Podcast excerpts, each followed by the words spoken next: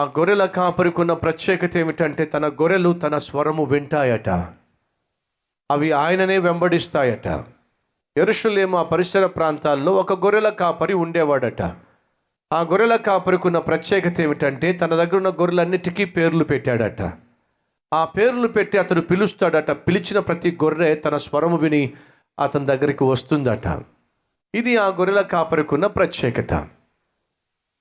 ఆ గొర్రెలన్నీ కూడా ఆ గొర్రెల కాపరిని గుర్తిస్తాయట. అతని స్వరాన్ని కూడా గుర్తిస్తాయట. ఇది తెలుసుకున్న ఒక యాత్రికుడు ఎరుషలేము పట్టణానికి ఆ ప్రచర ప్రాంతాలకు వెళ్ళి ఆ హోలీ ల్యాండ్లో పరి ప్రయాణం చేస్తున్నప్పుడు ఈ విషయం కాస్త విన్నాడట. ఈ గొర్రెల కాపరిని చూద్దామని చెప్పి తాను వెళ్ళాడు. వెళ్ళి అడిగాడు ఇది నిజమా? నీ గొర్రెలన్నిటికీ నీ స్వరం తెలుసట కదా? నీ గొర్రెలు నిన్ను గుర్తుపడతాయట కదా? నీ గొర్రెలను నువ్వు పేరు పెట్టి పిలుస్తావట కదా నిజమేనా? నిజమే అది వాస్తవమే. అప్పుడు యాత్రికుడు అన్నాడట పని చేద్దామా? ఏమిటి? నీవు కట్టుకున్న తలపాక నేను కట్టుకుంటా. సరే ఆ తర్వాత నువ్వు కప్పుకున్న గొంగలి కూడా నేను కప్పుకుంటా. సరే ఆ తర్వాత నీ చేతిలో ఉన్న కర్ర నేను పట్టుకుంటా. సరే ఇవన్నీ చేసి ఏం చేస్తావు? నీ గొర్రెలను నేను పిలుస్తా. పిలిస్తే నీ రూపంలో నేను ఉన్నాను కాబట్టి ఆ గొర్రెలన్నీ కూడా నా దగ్గరికి వచ్చేస్తాయి. సరే ప్రయత్నం చేయి. తలపాగ కట్టుకున్నాడు పైన గొంగలి వేసుకున్నాడు చేతిలో కర్ర పట్టుకున్నాడు చక్కగా గొర్రెల దగ్గరకు వెళ్ళాడు. ఆ గొర్రెల దగ్గరకు వెళ్ళి ఆ గొర్రెలను పిలుస్తూ ఉన్నాడు. అలా పిలుస్తూ ఉన్నప్పుడు నెమ్మదిగా ఆ గొర్రెలు అతన్ని చూసినాయి. రూపం మాత్రం మా కాపరిదే కానీ స్వరం మాత్రం మా కాపరిది.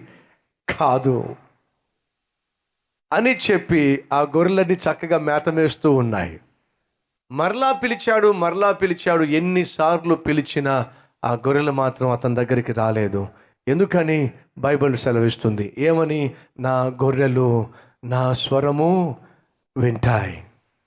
అవి వేరే వాడి స్వరము వినవు. ఎన్నిసార్లు పిలిచినా ఆ గొర్రెలు అతని దగ్గరికి రాకపోయేసరికి ఇక ఆ గొంగలు అవన్నీ ఆయనకి ఇచ్చేసి ఒక ప్రశ్న వేశాడు. అయ్యా రూపము నీ రూపము నేను ధరించినా నీ స్వరాన్ని మాత్రం నేను కాపీ చేయలేకపోయా. అవి నీ స్వరాన్ని కనిపెట్టేసినాయి. నా స్వరము నీ స్వరము కాదని గుర్తుపట్టేసినాయి మరి ఏదైనా సందర్భంలో నన్ను వెంబడించే అవకాశం ఉందా? మీ గొర్రెలు ఏమైనా నీ స్వరాన్ని గుర్తుపట్టకుండా నన్ను వెంబడించే అవకాశం ఉందా?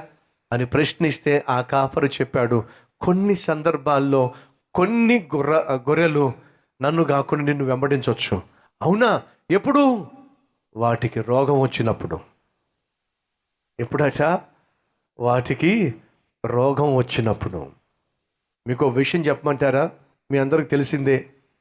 మీకు బాగా జ్వరం వచ్చిందనుకోండి. ఎవరైనా బాగా జ్వరం వచ్చినప్పుడు మీకు రుచి కలిగినటువంటి చికెన్ కర్రీ తీసుకొచ్చి మీకు పెట్టారనుకోండి అప్పుడు ఆ చికెన్ కర్రీ మీరు తింటూ ఏమంటారు? ఏమిటి? ఇలా ఉంది చేదుగా ఉందేమిటి ఈ చికెన్ కర్రీ చేదుగా ఉందేమిటి అని అంటారు. వాస్తవంగా చికెన్ కర్రీ కాదు చేదు. మరి నీ నోరు చేదు. ఎందుకని? రోగంతో ఉన్నావు కాబట్టి రుచి ఏమిటో నువ్వు పసికట్టలేవు. రోగంతో ఉన్న గొర్రెలు కాపరిని వెంబడించలేవు. కాపరి స్వరాన్ని గుర్తుపట్టలేము. ఈరోజు ఎంతమంది మనలో క్రీస్తు అనే కాపరిని గుర్తుపట్టలేని క్రీస్తు అనే కాపరి స్వరమును వినని క్రీస్తు అనే కాపరిని వెంబడించని రోగముతో కూడిన గొర్రెలు మనలో ఎంతమంది ఉన్నారు? నీవు ఆత్మీయ రోగము కలిగిన వాడివైతే క్రీస్తును నువ్వు వెంబడించవు. ఆధ్యాత్మిక జీవితంలో నీకు రుగ్మతులు ఉన్నట్లయితే నువ్వు వాక్యాన్ని వెంబడించలేవు. మరి ఏం చేస్తావు? నువ్వు సైతానును వెంబడిస్తావు. సైతాను కార్యాలను వెంబడిస్తావు. సైతాను క్రియలను వెంబడిస్తావు. శరీర క్రియలను చేస్తావు. శరీరానుసారంగా జీవిస్తావు. సైతాను చెప్పినట్టుగా నువ్వు బ్రతుకుతావు. ఏ శోధనకు? సైతాను ఆకర్షిస్తే ఆ శోధనకు లొంగిపోతావు. వంగిపోతావు. కారణము నువ్వు రోగంతో ఉన్నావు కాబట్టి. ఈరోజు అటువంటి వారు ఎవరైనా మనలో ఉన్నట్లయితే మిమ్మల్ని మీరు సరిచేసుకుంటే ఎంత బాగుంటుంది. ఉన్నారా? నిన్ను నన్ను ప్రాణంగా ప్రేమించే దేవుడు యేసుక్రీస్తు కాకుండా. ఉన్నారా?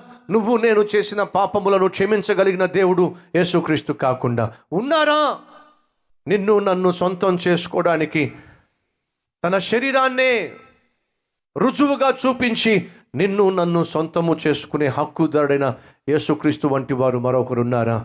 అంత మంచి దేవుణ్ణి కలిగిన నీవు అంత అద్భుతమైన రక్షకుణ్ణి ఎరిగిన నీవు ఏ విధంగా ఆయన మాట వినకుండా నువ్వు నీ ఇష్టానుసారంగా జీవిస్తావు?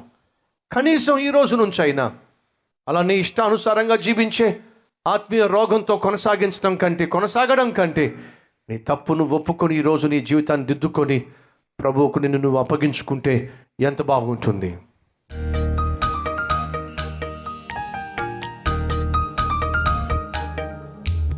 ప్రభు ఎందరైతే ఈ సమయంలో నిన్నే వెంబడించాలని నీ స్వరమే ఆలకించాలని ఆరోగ్యవంతమైన ఆత్మీయత కలిగి జీవించాలని ఆశపడుతున్నారో అట్టి వారికి నాయన అట్టి కృప మీరే మమ్మను కనికరించి మా అరికాలు మొదలుకు నడినెత్తి వరకు నీ రక్తములో మమ్మల్ని కడిగి శుద్ధి చేసి పవిత్రపరిచి నీ స్వరము వినే నిన్నే వెంబడించే జీవితము తుది శ్వాస వరకు మాకు దయచేయమని విత్తబడిన ఈ వాక్యాన్ని ఫలింప చేయమని యేసునామం పేరట వేడుకుంటున్నాం తండ్రి. ఆమెన్.